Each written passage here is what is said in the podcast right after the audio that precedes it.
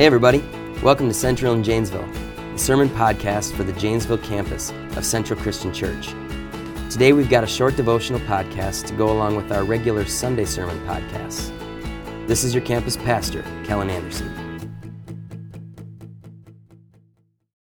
Hey, everybody. Thanks for joining me for today's devotional. Uh, today, we're going to talk about a guy named Mordecai. Um, he's a great story from the Old Testament. Sometimes you're to run across somebody being a little too proud or a little too cocky in life, and it, it comes back to kind of bite them. Uh, and sometimes it can be kind of funny. I don't know if you remember the, the baseball player back in the, the 90s, played uh, predominantly for the Oakland Athletics uh, by the name of Jose Canseco. And this guy begged his manager to let him pitch in a game. Uh, he wasn't a pitcher, he was an outfielder, and so this was not something that he would normally do. And uh, on May 29th, 1993, he pitched 33 pitches in a blowout loss to the Red Sox. Uh, on July 9th, about a, just over a month later, he had to have Tommy John surgery to repair the damage that was caused by those 33 pitches. Um, maybe there's been a time where you've been embarrassed because you got too proud and you, you pushed for something, you said something about yourself, and, and it, it didn't kind of show up. Uh, not being able to finish um, two 40 mile laps on the Madison bike loop that where they do the, the triathlon. I wasn't able to finish two laps on that recently, and it was kind of an embarrassing thing for me. I, um, I, I, went and rode with a couple guys that were doing the race, and they went and did the two laps. And after one lap, I'm like, guys, I'm done. And and it was it was kind of defeating for me. Uh, I started off way too fast.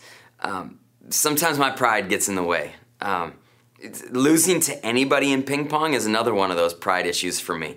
Uh, not many pl- people play ping pong, and so I just always figure that I'm gonna be better than whoever I'm playing. And, and then I come across somebody who's better than me, and oh, it just kills me. Um, and this story of Mordecai, he's actually a truly humble person. Uh, and the story of his nemesis, though, that guy was truly a proud person. You're to see that fleshed out in this story. Mordecai's story, it's tied directly to a woman named Esther. And we read about their story in the Old Testament book of Esther. King Xerxes uh, was a guy who uh, he was obviously the king in the land where these guys, these people lived, and he gave a grand banquet that lasted seven days. And on the seventh day, he sends to have his wife, Queen Vashti, uh, who was beautiful to look at, come before all the people, and she refused to do it. And the king's closest advisors told him that the queen had done a great wrong, and that if the king didn't want women throughout the kingdom disrespecting their husbands the way that Vashti disrespected the king, then he had to issue an edict to never allow Vashti into the king's presence again. And so that's what happened. And, and a search for a new, beautiful, young virgin queen was made. And Mordecai, uh, who was a Jewish exile, he had a young cousin whom he had taken as his own daughter uh, when her mother and father had died. And, and her name was Hadassah, and she was also called Esther. And in a short time, Esther won the favor of the king, and, and he, he placed the royal crown upon her head and she never let anyone know that she was actually an Israelite because Mordecai told her not to let anybody know. And so one day, Mordecai overhears this conspiracy plot made by two of the king's officers that they were going to kill the king. And Mordecai told Queen Esther, and the plot was discovered and it was taken care of. And Esther uh, gave credit to the discovery to Mordecai. Well, the king chose to name this, this bad dude named Haman as his second in command. And he commanded people to kneel down in honor of this guy named Haman. Mordecai, though, he wouldn't kneel down to him. Haman got enraged and he made plots to not only kill Mordecai, but to kill the entire Israelite people. For some reason, he knew that Mordecai was an Israelite. And so he goes to the king with this plot, and the king agrees to it. And so this decree was issued that every Jew, both young and, and old, should be killed and annihilated on a single day, which was the 13th day of the 12th month. Mordecai made a plea to Esther to go into the king's presence and to beg for mercy for the sake of, of her people, the Israelites. And she was scared. And he told her this um, one of my favorite verses in Scripture, Esther 4. He said, Do not think that because you are in the king's house, that you alone of all Jews will escape. For if you remain silent at this time, relief and deliverance for the Jews will arise from another place, but you and your family's father's family will perish. And then he says this, and who knows but that you have come to a royal position for such a time as this. Uh, when we're being overrun with fear to do the right thing, we need to ask ourselves Has God placed me here right now for such a time as this? Mordecai had a humble view of the place that God had put him and Esther in in life. Well, Esther, she does go before the king and she requests that the king and Haman join her for a banquet. And then, when asked by the king what, why, why they're there, she requests one more banquet the next day, where she was going to answer the king's question of why she's petitioned them.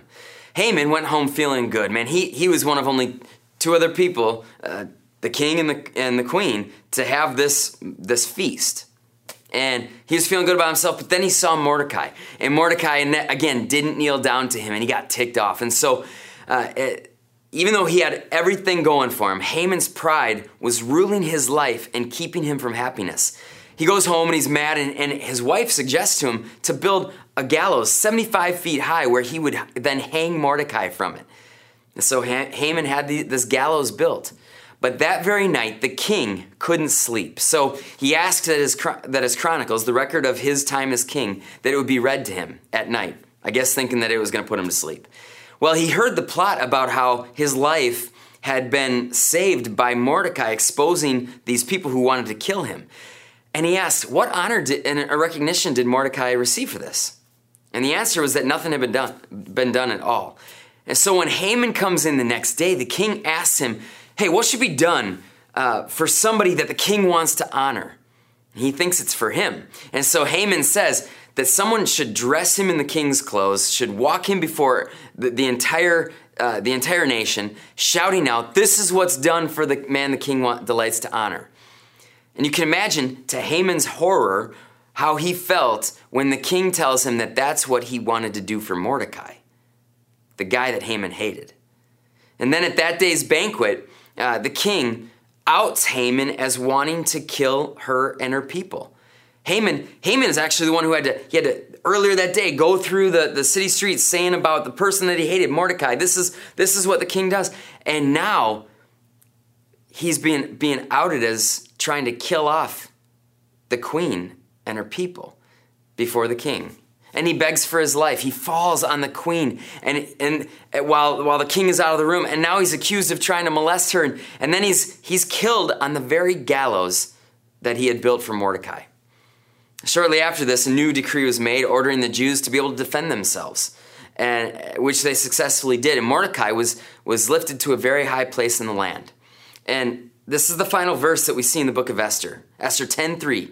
Mordecai the Jew was second in rank to King Xerxes, preeminent among the Jews, and held in high esteem by his many fellow Jews, because he worked for the good of his people and spoke up for the welfare of all the Jews. There's some awesome attributes here to Mordecai, this humble person. Awesome things that he displayed throughout this story. Mordecai doesn't seek revenge on his enemy, but rather he goes through the proper channels. He goes to the queen and the king to get help. He looked for open doors, for God to do good rather than simply promote his own advancement. In everything Haman did, he sought self advancement rather than the opportunities that he could take to help other people his need for people to, to bow down to him, his need to kill the people that he hated, his pride in being so great that, that only he and the king were invited to this queen's banquet. And in the end, because Haman only looked out for himself, he was treated in the way that he treated others, ultimately with death. Mordecai, on the other hand, looked out for others first, and he treated others as, as he wanted to, to be treated himself, and ultimately, he was given honor and he was given authority.